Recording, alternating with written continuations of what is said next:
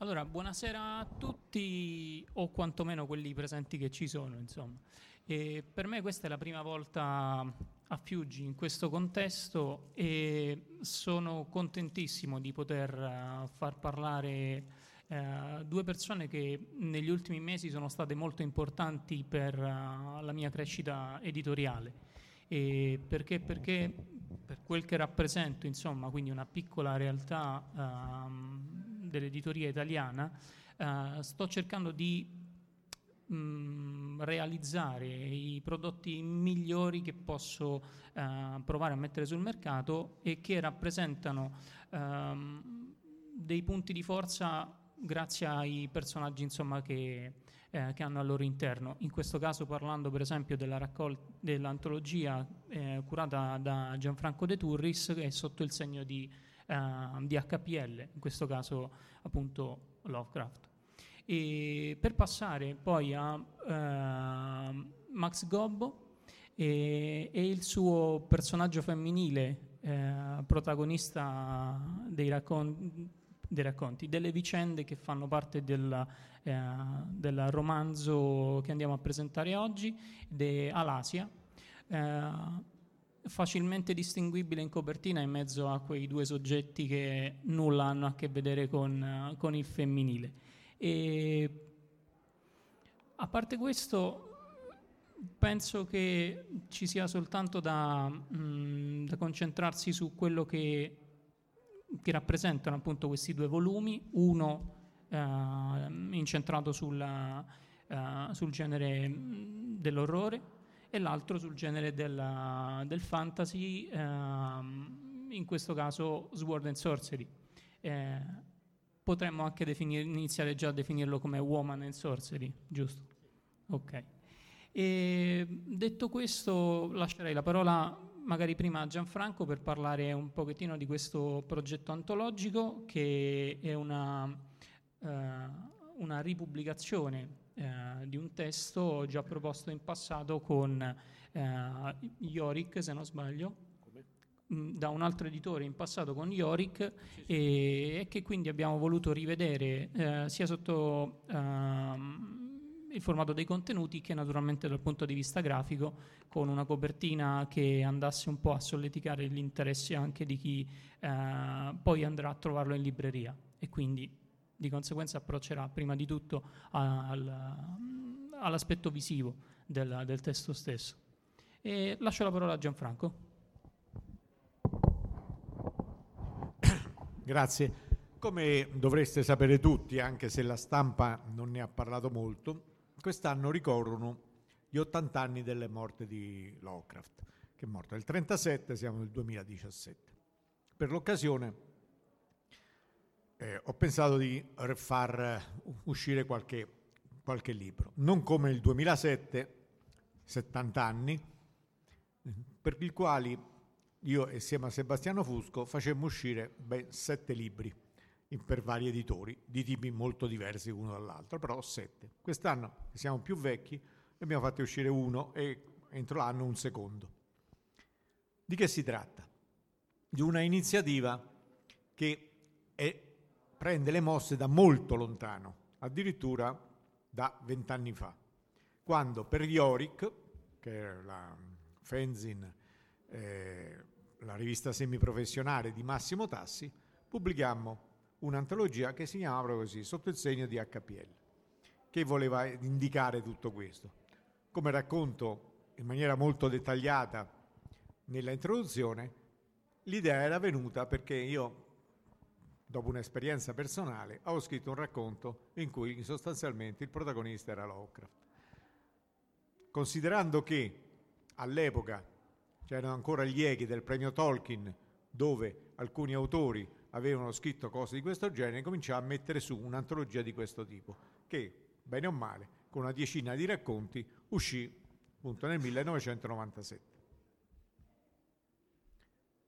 Ora, sono passati tanti anni, l'antologia si è raddoppiata, siamo arrivati a 20 racconti in cui abbiamo aggiunto una cosa molto singolare, molto strana, anche un po' controversa, ma comunque sempre di tipo in atmosfera Lovecraftiana, è che questo dossier che parla del, pres- del presunto diario che racconta il presunto viaggio di Lovecraft in Italia, a cui alla fine è stato aggiunto cioè documenti estratti del diario, intervista con i due registi che hanno tratto un documentario da questo, un commento di Max Gobbo sulla possibilità che questo diario sia vero o non sia vero.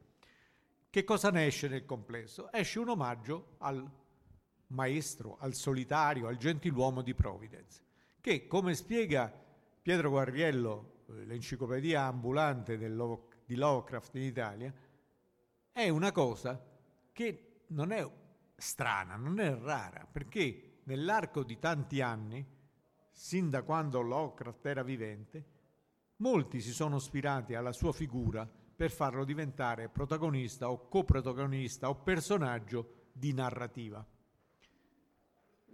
Il, diciamo, questo omaggio postumo al, a, a Lovecraft, uomo e scrittore, non è che si è affievolito nell'arco del tempo, è anzi andato aumentando, come potrà constatare chi legge la documentatissima appendice che ha scritto Guarriello. Ovviamente tutto ciò si produce soprattutto nell'area linguistica inglese, però non è solo questo. Cioè, eh, scritti su di lui, narrativa su di lui, sono usciti anche in altri paesi. Noi in, tra i primi, diciamo così, considerando che l'iniziativa è partita vent'anni fa. Perché tutto questo? Perché Lovecraft si presenta proprio come una figura da narrazione, non solo per le sue caratteristiche umane, aveva le sue, le sue i suoi tic, le sue fissazioni, le sue propensioni, eh, le sue eh, simpatie e antipatie, non solo da un punto di vista fisico, la sua fotografia la conoscete tutti, ma anche per le idee che aveva, per il fatto di doversi trovare impegolato, diciamo così, in storie che sono spesso la rivistazione della sua narrativa, in cui si trovano i suoi eh, i suoi mostri, i suoi dei, eh, i suoi libri, i suoi pseudobiblia, le persone che ha incontrato, i suoi ispiratori, in cui lui entra in mondi diversi. Ci sono racconti che si possono considerare di storia alternativa, cosa sarebbe successo se Lovecraft avesse fatto il servizio militare, mentre invece, come sapete, non lo fece? Cosa sarebbe successo se Lovecraft eh, fosse stato scoperto sulle riviste Pulp da un produttore cinematografico che avrebbe voluto trarre negli anni 20 e 30 un film dai suoi, dai suoi racconti? E cose di questo tipo. Cioè è nello stesso tempo uno, un gioco letterario, ma non è solo questo, perché chi l'ha scritto questi racconti è, sono tutti autori che amano il, l'uomo e lo scrittore tutto questo alla fine si rivela un omaggio a lui. Quali autori, quali nomi della letteratura contemporanea possono eh, annoverare questo omaggio. Pochissimi e i pochi che ci sono sono soprattutto autori di narrativa fantastica.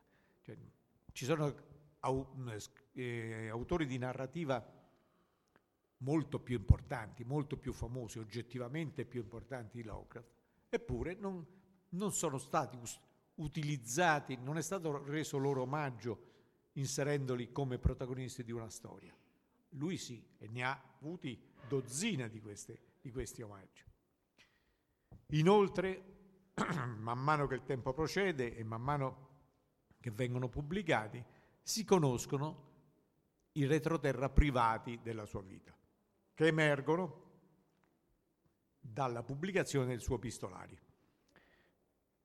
Naturalmente l'Arkham House pubblicò cinque volumi di scelta di lettere, di brani di lettere, però nel frattempo e soprattutto negli ultimi vent'anni sono stati pubblicati gli epistolari completi dedicati a determinati scrittori, tutte le lettere scritte a Clark Arthur Smith, tutte le lettere scritte a Donald Wandry, eccetera, eccetera.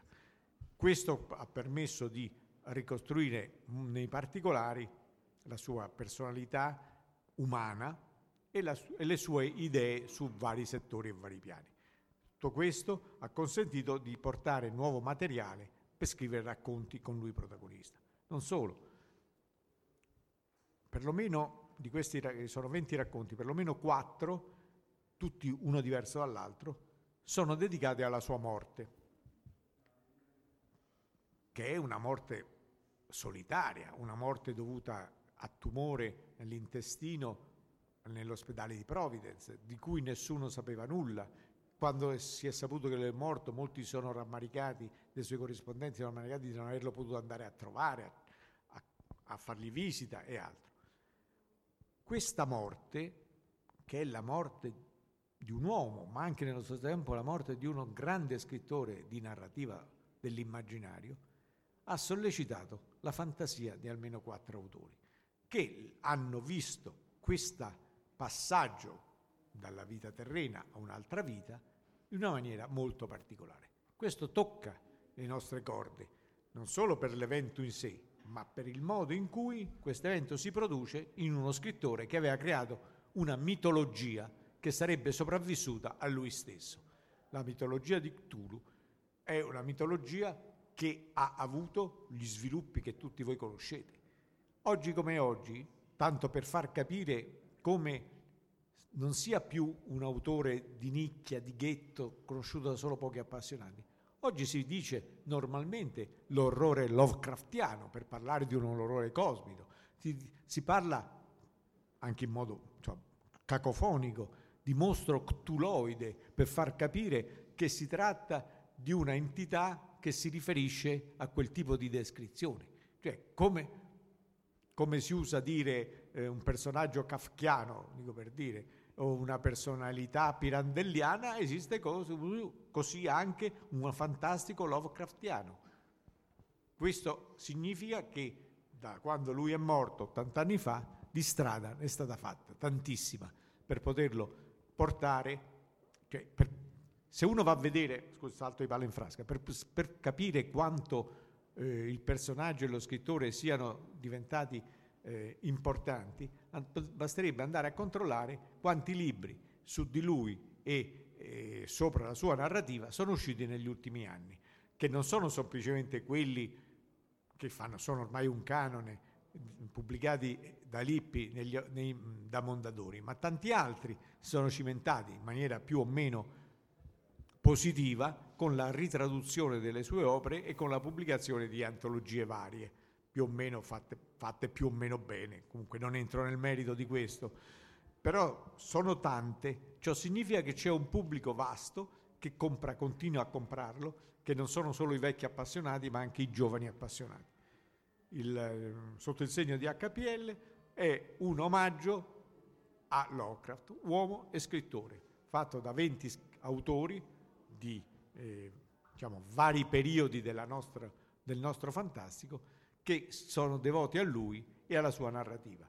Io legg- leggerli eh, diciamo, di seguito significa entrare, eh, cioè sono messi in ordine alfabetico i nomi degli autori perché non c'è una progressione ovviamente logico-cronologica. Però leggendoli uno di seguito all'altro si passa da uno, uno stile a un altro, da un registro a un altro, tanto per far vedere come non sia monocorde l'ispirazione che Lovecraft ha dato a chi lo apprezza e quindi ha scritto su di lui.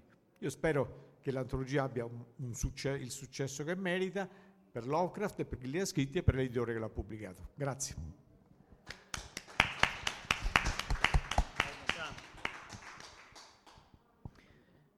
Pronti per un'introduzione invece che cambia appunto totalmente di genere, si passa da contesto orrorifico a un contesto fantasy, fantastico e quindi parola a Max per descrivere qualcosa di Alasia e delle sue avventure.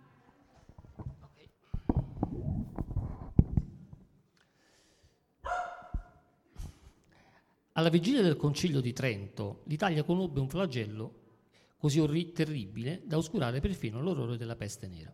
Partorita dal ventre dell'inferno, un'orda di demoni s'abbatté sulla penisola. Schiere di mostri immondi, chiamati mai morti, presero a popolare le notti, atterrendo la gente e nutrendosi del sangue degli innocenti.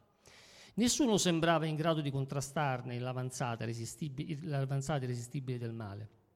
Ma quando giunse l'ora più fosca, in cui l'umanità sembrava condannata alla dannazione eterna, qualcuno si levò in sua difesa. Antichi ordini cavallereschi, monaci combattenti e giustizieri solitari iniziarono una lotta mortale contro le forze dell'oscurità.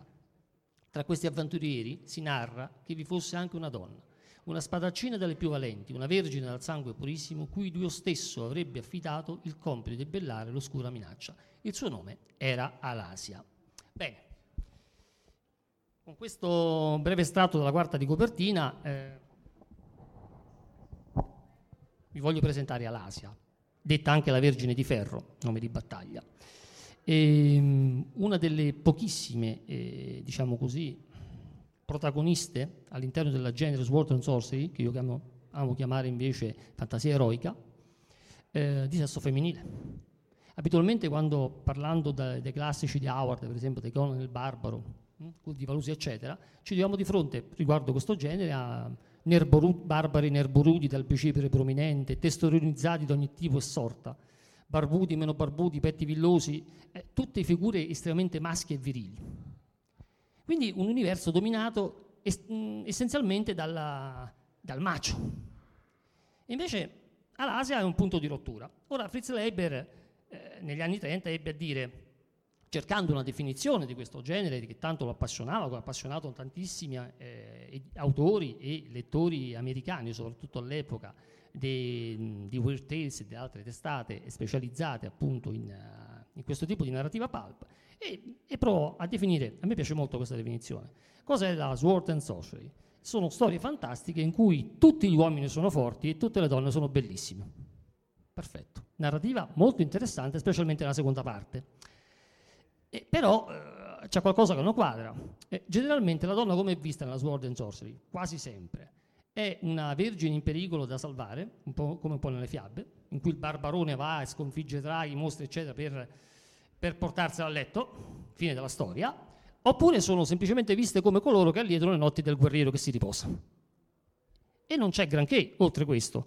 C'è qualche guerriera di contorno, c'è qualche signorina discinta che figura, ben figura sulle copertine americane di quegli anni, c'è da qualche parte, eh, per esempio Howard, eh, Howard eh, creò qualche personaggio femminile, eh, Dark ma quello è cappa e spada, non è fantasia eroica, hm?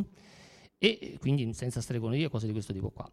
Invece a me è balzata un po' l'idea in, in, in, testa di fare un po' Woman and Sorcery, qualcosa ci, in cui ci sia una donna come protagonista. Perché no? Perché questo universo deve essere dominato dal bicipite? Eh, potrebbe essere dominato anche da qualche altra cosa, insomma, voglio dire.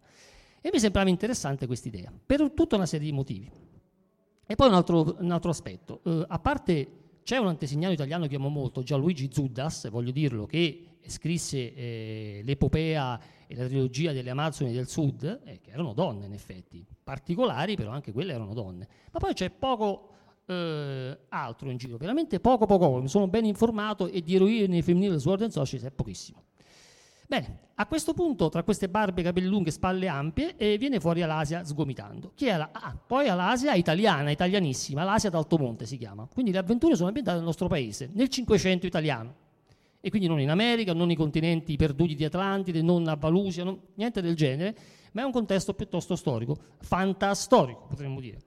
Alasia chi è? Una giovane spadaccina che eh, nell'Italia del Cinquecento invasa da un ordine di demoni e si confronta con l'abominio.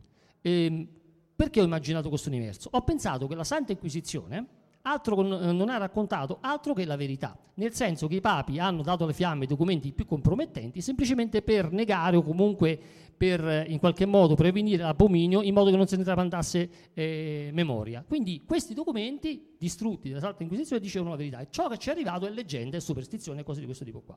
Quindi mi sono immaginato che l'eresia fosse qualcosa di abbastanza concreto, mi sono immaginato questo universo eh, alla vigilia del Concilio Tridentino in cui ci fossero veramente questi problemi. E, ehm, Alasia è una spadaccina, è una guerriera, investita dal Papa stesso, Clemente III, dell'autorità di sconfiggere eh, Castigademoni, sconfiggere questa, questa, armata di mostri che sta invadendo l'Europa, e cercando di rovesciare la cristianità. Un, l'epoca del Cinquecento, un po' come Solomon Kane. Leggendo Solomon Kane, che in qualche modo è avvicinabile alla figura dell'Asia, però è maschio, virile, è uomo, molto diverso, è puritano, lei è cattolica cristiana, fanatico puritano protestante contro una fanatica cristiana, la Giovanna d'Arco. I precedenti di Alasia, eh, secondo me, sono Giovanna d'Arco da un certo punto di vista, ma soprattutto Capitan Tempesta di Emilio Salgari. Un'altra donna che si trasvestiva da uomo che pugnava contro il, il pericolo moresco. E lei è qualcosa, è un uh, fulmine di guerra, sta giovanetta. E, um, cosa posso dirvi dell'Asia? Posso dirvi anzitutto che è bellissima. Perché? Perché dai tempi di Empedocle, che si diceva appunto che c'è un contrasto formidabile che è Eros contro Thanatos. Ora, Eros in Salomon Kane, insomma, è maschione, voglio dire, non c'è poi, eh, o Conan il Barbaro come Eros lascia un po' a desiderare, almeno per quanto mi riguarda, poi non so. Mentre l'Asia, che è un gran pezzo di figliola, Mm? si presta molto bene alla cosa. Mo, scherzi a parte, Eros contro Thanos è importante. È Freud che ci dice, un altro che poi ha preso in prestito eh, la storia di Empedocle, ci dice che praticamente è un contrasto importante, perché è la bellezza contro l'orribile più che il male contro il bene, perché comunque questi satanassi sono brutti da morire, mentre lei è bellissima. E, um, I greci ci, ci dicevano che ciò che è bello è buono e allora se ciò che è bello è buono, una donna rappresenta la bellezza al massimo grado, specie una bella donna, non certo il barbarone di turno, per esempio. E poi, scusate ma io ho bisogno anche degli purtroppo, e poi la donna come generatrice di vita abitualmente vista, non già come guerriera, una che invece semina la morte, dissemina la morte. Quindi sono delle, delle divergenze importanti con un eroe come Solomon, per esempio, molto forti, sotto molti punti di vista. E poi l'Asia è una donna, in un periodo del Cinquecento in cui le donne erano al massimo assegnate a, a, diciamo, alla prole, a star chiuse in cucina o a fare damigelli in pericolo, cose di questo tipo qua. Invece lei è una guerriera vera e propria.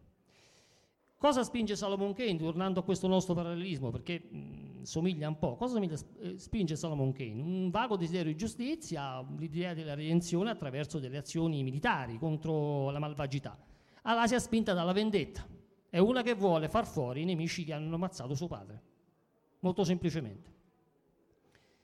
Importante in Alasia poi un altro elemento, il fatto che l'armata ha delle armi particolari. Una spada, chiamata Vindicta, vendetta, che gli viene donata dal pontefice. Il pontefice Clemente III gliela affida, perché ha avuto un sogno e ci hanno visto dire troppe cose, per punire i malvagi.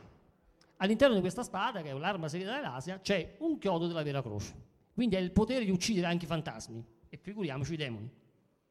Qui elemento mistico della spada c'è tutto il simbolismo, il simbolismo cristiano, la spada come emblema della croce, pre-cristiano, la, spada come simbolo di giustizia e simbolo fallico se vogliamo, tra le mani di una donna bellissima, quindi molto particolare questa, anche questa immagine, che le conferisce un potere però straordinario.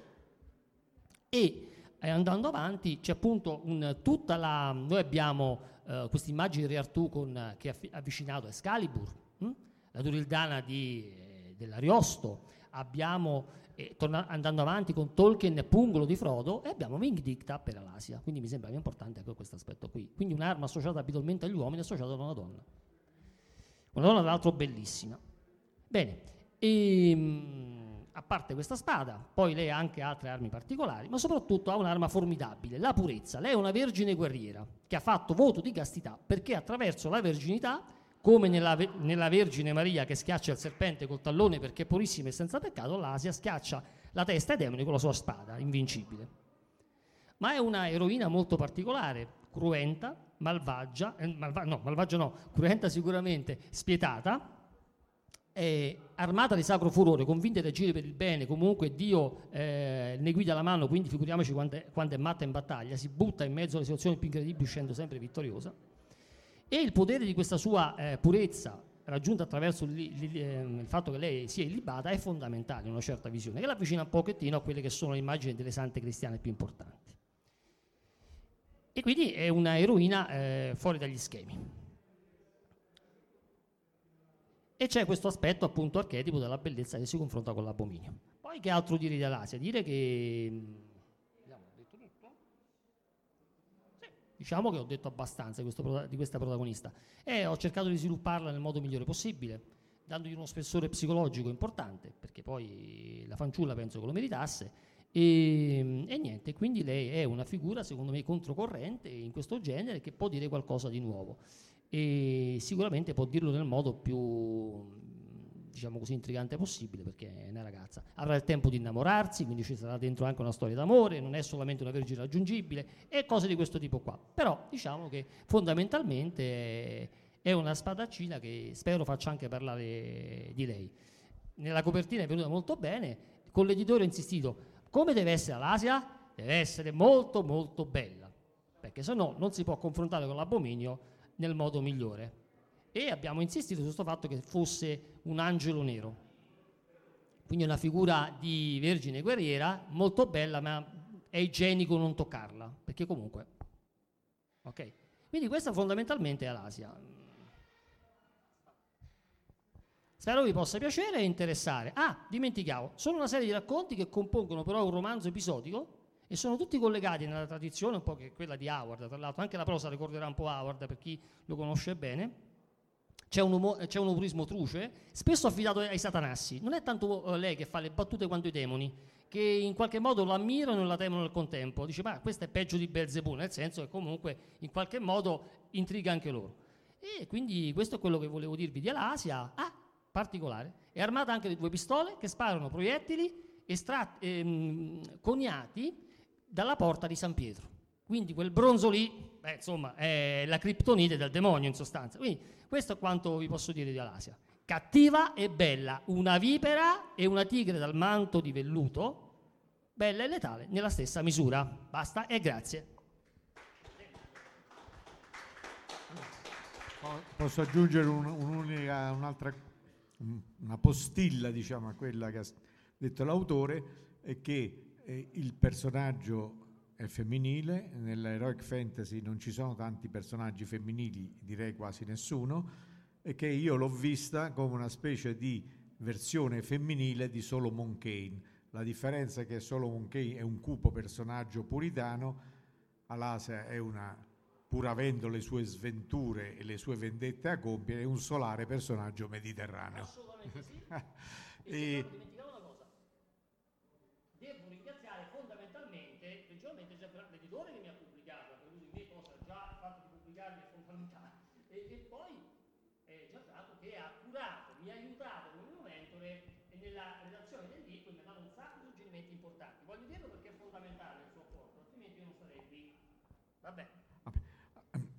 Il, il libro diciamo, è un, più un romanzo perché si tratta di capitoli di una lunga storia più che di eh, racconti autonomi, eh, arriva dopo un lungo periodo in cui il fantastico, l'heroic fantasy o la fantasia eroica, come la si vuole chiamare, o sport and sorcery, in Italia è rimasta per molto tempo dimenticata.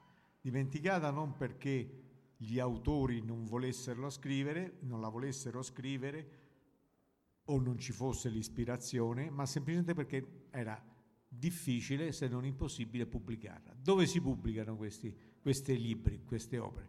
Non ci sono più editori ormai grandi editori specializzati. La Nord, dopo la morte della vendita di Viviani, la, sua mor- la vendita di Viviani alla Longanesi e la sua morte, è diventata una cosa totalmente diversa. Non, non la, si può più considerare. Esistono altre piccole iniziative che spesso si occupano di fantascienza e non di fantastico. Il libro di Gobbo può essere un nuovo inizio per questo tipo di narrativa insieme a una precedente antologia pubblicata da Watson si chiama Eroica e questo mi ha consentito di cercare di fare nella introduzione una breve storia fan- di questo tipo di fantastico in Italia. Quando è nato, come è nato, quali sono stati i suoi primi autori, come si è sviluppato e quello che è successo.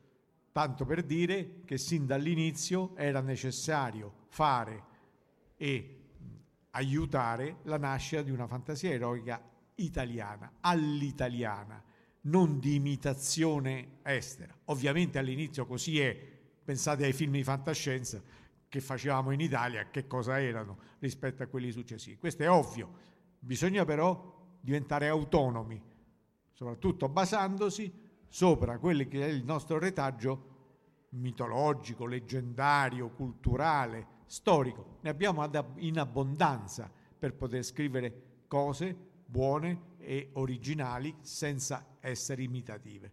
Tutto lì, spero che questo possa servire, possa essere utile.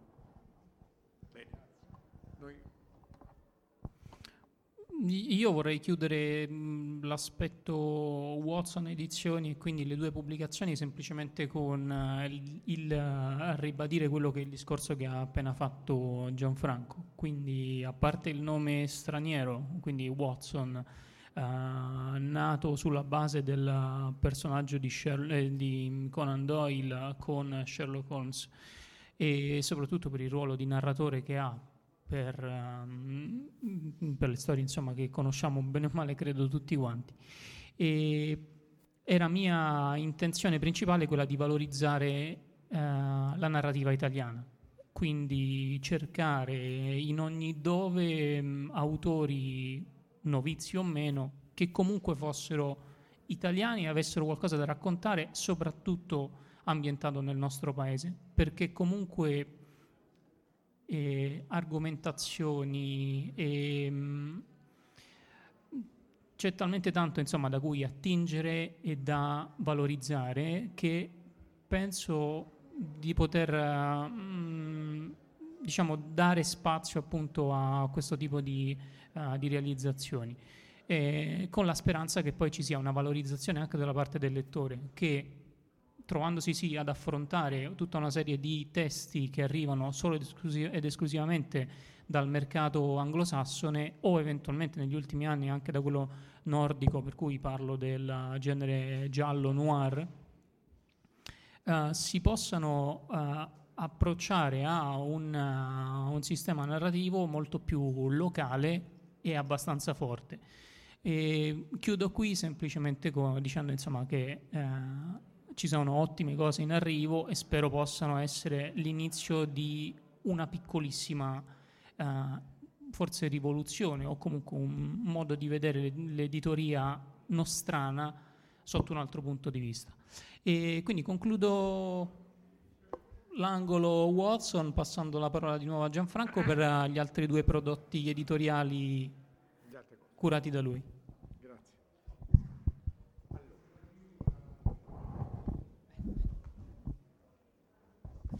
Cambiamo scenario.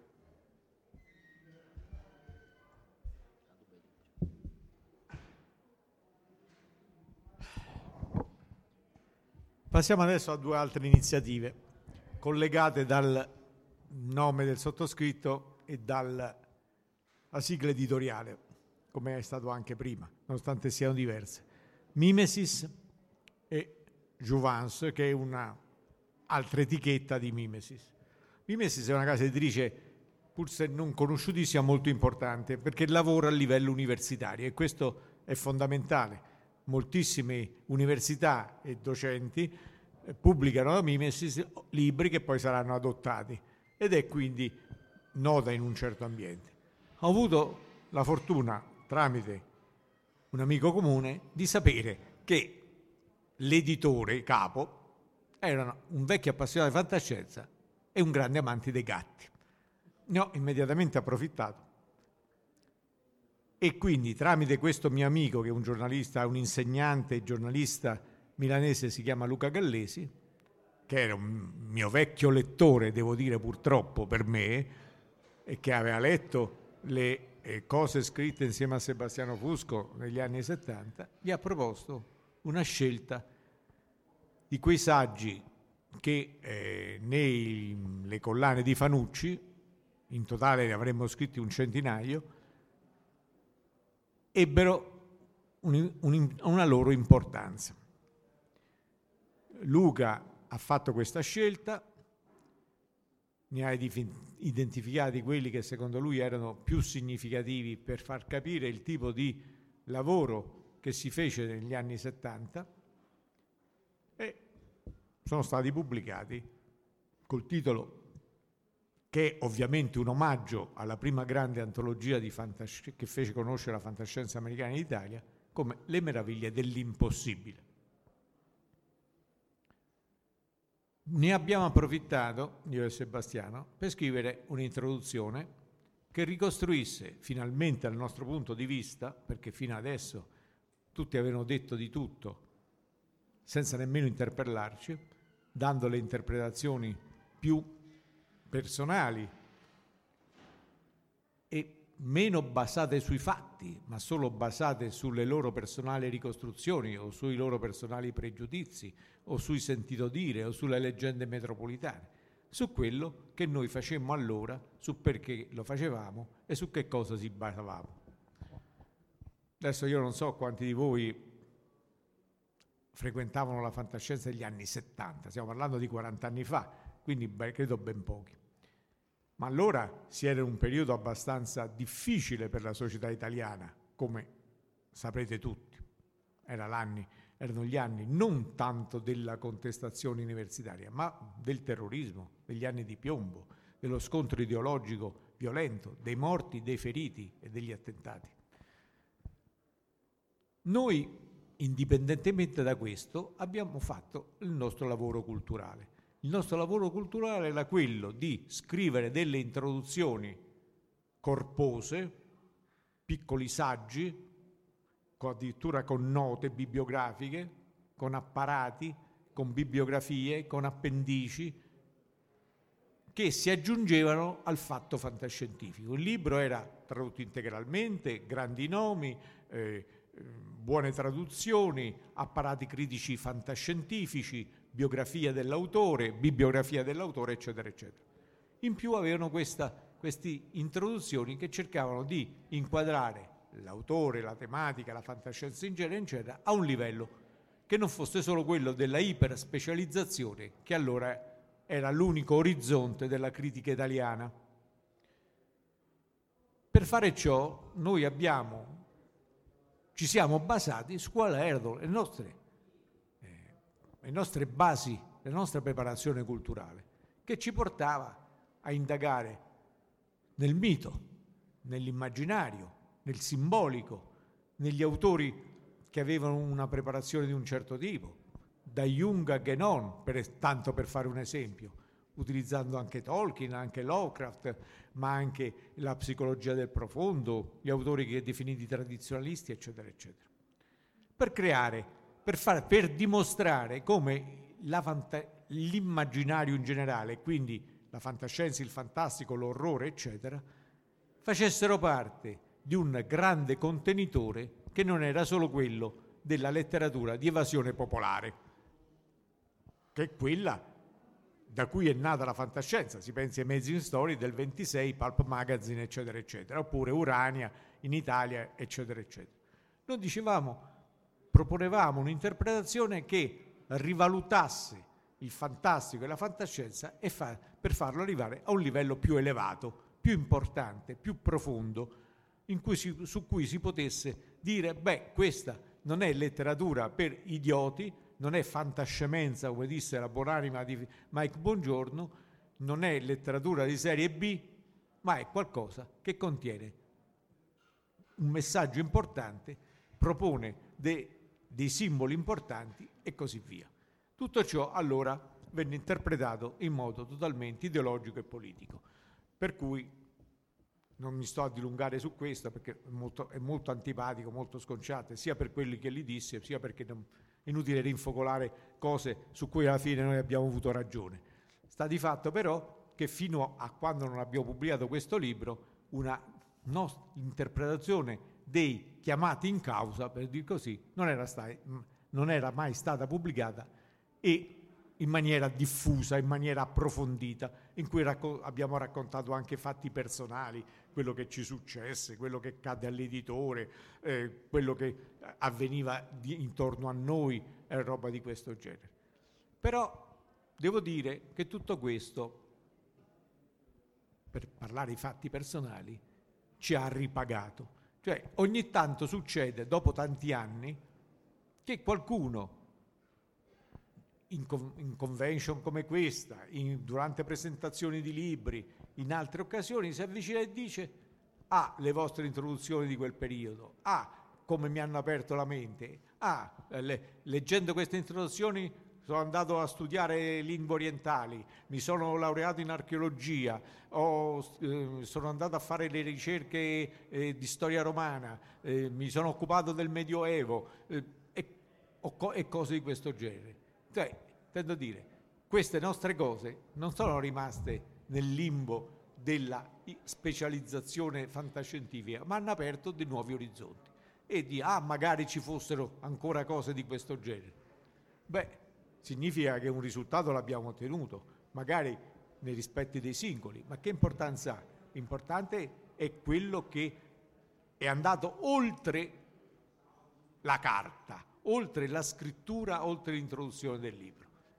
Ripresentare adesso questa scelta di nostri eh, saggi introduttivi, eh, divisi per argomenti, ha significato quindi non solo dire, beh, quello che dicevano allora non erano scemenze, beh, hanno avuto un certo senso, ma ancora oggi, come oggi, 2016, perché è uscito l'anno scorso, queste introduzioni possono ancora servire per far capire a chi allora non le ha lette, alle nuove generazioni, a chi i libri delle, delle, di Fanucci prima serie, perché poi sono stati ristampati senza che il nuovo curatore mettesse le introduzioni, ma levandole, o almeno levando anche le firme, ebbene potesse rendersi conto che la fantascienza che legge, che il fantastico che legge, che l'orrore che legge, oltre la parte, il divertimento e la, la, il fatto di appassionarsi alla storia, hanno qualcosa di più, qualcosa di più che la letteratura esclusivamente realistica o mimetica che mima la realtà non possiede, mentre la letteratura che va oltre la realtà, scava nella realtà, ha progetti nella realtà, qualcosa di più può dire e può indirizzare perché porta alla ribalta, come già dicevamo 40 anni fa, dei valori, dei significati, dei simboli che il mondo attuale dimentica, lo dimenticava negli anni 70, figuriamo nel 2017. Grazie. De Gatti ne può parlare pure Gobbo, no? Che l'ha letto. Eh? De Gatti ne può parlare pure Gobbo che l'ha letto. Sì, dire. E poi ne parlo io. Eh, se no mi si asciuga la gola. Ah, eh. Allora, grazie. Intanto ehm, i gatti immaginari, ehm, sì, che ho letto, anche recensito in effetti, è una bella antologia, ci sono diversi... No, no, non... ho i gatti a casa, però al momento non mi hanno influenzato più di tanto.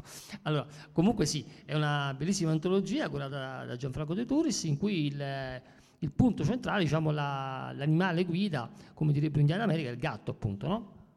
Interessantissimo perché poi il gatto, eh, sin dall'antico Egitto, è stata sempre una figura straordinaria, una divinità spesso trattata come una, un dio, eccetera, che ha influito moltissimo sullo sviluppo dell'umanità. E questo libro è bello per tanti motivi. E partendo dalla fine, c'è un saggio di Howard Phillips Lovecraft, quindi un altro gattofilo importante, un uomo di cui abbiamo parlato anche prima, un grandissimo scrittore, che eh, ha, lui stesso diceva che è stato influenzato nella sua opera dalla presenza dei felini, dei gatti, no? e parla della superiorità, del, della presunta superiorità del gatto nei riguardi dei cani, del cane, e il gatto è superiore al cane, quello che dice sempre mia figlia, che è gattara pure lei, no? Dice il gatto è fondamentalmente superiore al cane e dimostra in questa sua lunga disquisizione, un bersaggio di Lovecraft anche corposo, eh, tutti i motivi per cui secondo lui il mondo dei felini eh, ha la supremazia su quello dei, dei cani. E a parte questo, eh, la presenza ancestrale, quindi del gatto, anche dal punto di vista di quello che può essere la storia dell'umanità, sin dagli esordi, dagli inizi, è animale che è rimasto tra l'altro eh, in, quasi incontaminato dall'uomo, nel senso che ha mantenuto tutta la sua indipendenza. Tutti gli autori di questa antologia hanno visto il gatto, in, chiaramente in base alla propria formazione culturale, ai propri gusti, alle proprie tendenze e inclinazioni, in modo differente. Quindi ci sono gatti eh, assolutamente fantastici, eh, gatti protagonisti di storie gialli, eh, di gialli, gatti protagonisti dell'orrore, mm, perché essendo creature oscure comunque dell'ombra della notte sono abbastanza legate alla diagotica, e gatti che invece legati alla fantascienza. Quindi so, ci sono tantissimi racconti, tutti molto belli tra le altre cose, nessuno noioso, che pongono il gatto in qualche modo come protagonista, però la cosa più bella è che sono di genere trasversale, diverso, si accontentano un po' tutti i gusti, quindi è un'antologia che non deluderà nessuno. E che altro dire di questa antologia? Il curatore che è straordinario, al solito, che altro dire di questa antologia? Il sottoscritto, certo. Eh, eh, per forza. Allora, eh. questa antologia è un debito nei confronti dei gatti, da parte mia è una cosa che ho sempre pensato di fare, anche perché io, sin da quando avevo dieci anni, ho vissuto con i gatti. Ora da dieci anni vivo con i cani, ma questo per colpa di mia moglie, che secondo lei, una volta andata in pensione, prima di me, cioè, gatto, il cane mi tiene più compagnia del gatto. Ehi, vabbè, d'accordo. Non lo pensa come Lovecraft. Eh, eh, vabbè, questo però nulla mi toglie di continuare a riconsiderare, non glielo dico naturalmente, non glielo dico a mia moglie naturalmente, a, a considerare il gatto superiore al cane. Lo dicono anche le ricerche universitarie, ma questa è un'altra questione. Il problema è che il gatto è un animale di per sé fantastico e magico. Io non posso vedere il cane come un animale magico, come un animale fantas- fantastico. Il gatto sì. Il gatto esteticamente e, diciamo così, ontologicamente, per di- non dire spiritualmente, è un animale che è aperto a un altrove, cosa che il cane è molto più prosaico, non lo è. Lo dice benissimo Lovecraft nel saggio commesso in appendice al libro e che in punto si chiama Gatti e cani, no cani e gatti, gatti e cani. Una sua conferenza in favore del gatto in cui fa vedere le sostanziali differenze tra uno e l'altro. Il gatto è, verbo essere, il cane dà. Cioè il cane ti si offre, il gatto no. Il gatto è una entità che di per sé è autosufficiente, è bellissimo, anche il più brutto dei gatti è bello, ed è aperto a un altrove. Io posso portare due esempi personali. Quando eh, è nato mio figlio e stava ancora nel lettino, piccolo, mio figlio all'epoca soffriva di asma. Io lavoravo di pomeriggio e avevamo un gatto, ho detto, l'ho avuto fino a dieci anni fa, dodici anni fa. E questo gatto, questa gatta che si chiamava Camilla, una, a mio figlio era venuto un attacco di asma, mia moglie stava in un'altra stanza, ha cominciato a miagolare e ha attirato l'attenzione di mia moglie che è andato al letto di Enrico e l'ha tirato su perché stava a pancia sotto. Questo non si può dire che il gatto se ne frega, che il gatto guarda la casa e non ha, all'essere umano che ci vede dirlo. Non dirò il padrone perché i gatti non hanno padrone. Ora, una cosa di questo genere ti rimane impressa, naturalmente. Quindi io ho avuto questo debito nei confronti dei gatti, finché tra un'antologia e l'altra, portandola un po' alle lunghe, ho riunito questi autori, che sono tutti autori amanti dei gatti ognuno dei quali ho detto fate quello che, vi, che volete, eh, non c'è problema di genere e infatti ci sono generi diversi qui dentro, purché il gatto sia un protagonista, un protagonista positivo nonostante che in qualche occasione, due o tre occasioni, il gatto finisca male. Ma il gatto è comunque un animale nell'interno è l'eroe positivo che riesce a risolvere situazioni, a, a trovare assassini, a, a, a pro, produrre anche matrimoni, cioè a allontanare pericoli, ad avvisare di pericoli, a confrontarsi con eh, creature che non esistono, non perché sono fantasmi, ma perché esistono per esempio solo nella letteratura o nel cinema hanno incontri di questo genere. Voi vi ricordate voi gatti che sono descritti nel Signore degli Anelli? Beh, sono, c'è un racconto che parla di questi gatti che stanno all'interno del Signore degli Anelli. L'ha scritto Enrico Passaro, tanto per dire. Gatti cinematografici, gatti letterari. Ce n'è per tutti i gusti. In ogni caso ne esce l'animale più magico che esista. Io ho un ricordo di un fumetto che disegnò Mebius su un testo di Jodorowsky, il famoso regista della montagna incantata, in cui si vede questo gatto nero che eh, sta eh, in una macchia di sole e io mi sono sempre chiesto, confrontandolo poi con i gatti della realtà che sono così, ma che cosa pensa questo gatto? A che cosa medita? Dove sta la sua mente? In quale dimensione sta la sua mente? Ecco, questo è il mistero del gatto che nell'ambito di questa antologia ho cercato di risolvere, grazie anche all'aiuto di Lovecraft, che è il nome tutelare di tutti i 25 eh, autori che hanno scritto, che hanno contribuito al libro. Grazie.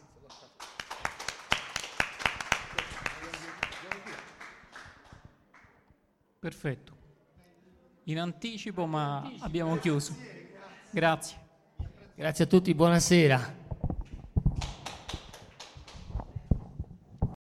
Avete ascoltato Fantascientificast, podcast di fantascienza e cronache dalla galassia, da un'idea originale di Paolo Bianchi e Omer Serafini, con il contributo cibernetico del Cylon Prof Massimo De Santo. Potete seguirci ed interagire con noi sul nostro sito www.fantascientificast.it, su Facebook alla pagina Fantascientificast, su Twitter sul profilo Chiocciola Fantascicast, oppure scrivendoci all'email redazione chiocciolafantascientificast.it. Tutte le puntate sono disponibili sul nostro sito, su Apple iTunes e su Podbean all'indirizzo podcast.fantascientificast.it. Se volete potete lasciarci una valutazione a 5 stelle su Apple iTunes ed offrirci una birra romulana o un gotto esplosivo pangalattico sostenendoci tramite una donazione PayPal o Patreon utilizzando gli appositi pulsanti sul nostro sito. Fantascientificast è una produzione amatoriale, non si intende infrangere alcun copyright, i cui diritti appartengono ai rispettivi detentori. Nessun byte e nessun tribolo sono stati maltrattati durante la produzione di questo podcast. L'equipaggio di Fantascientificast vi augura lunga vita e prosperità e vi dà appuntamento alla prossima puntata lungo la rotta di Kessel. Settimo simbolo inserito nel computer. Blocco 1 pronto. Blocco 1 posizionato. Potenza erogata 23%.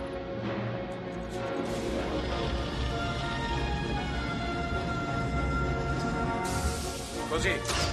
Blocco 2 è pronto. Attivato. Blocco 2 posizionato. Siamo al 35%. Arme rosse, evacuare l'area intorno allo Stargate. Liberate l'area, torniamo da voi, chiudere porta. Andiamo, sbrigate. C'era quello sotto la grande pietra. Sì. Mio padre lo trovò nel 1928. È fatto di un minerale che non si trova sulla Terra. Blocco 5 posizionato. 75%. Blocco 6 pronto. Blocco 6 posizionato. Non eravamo mai riusciti ad andare oltre nella sequenza.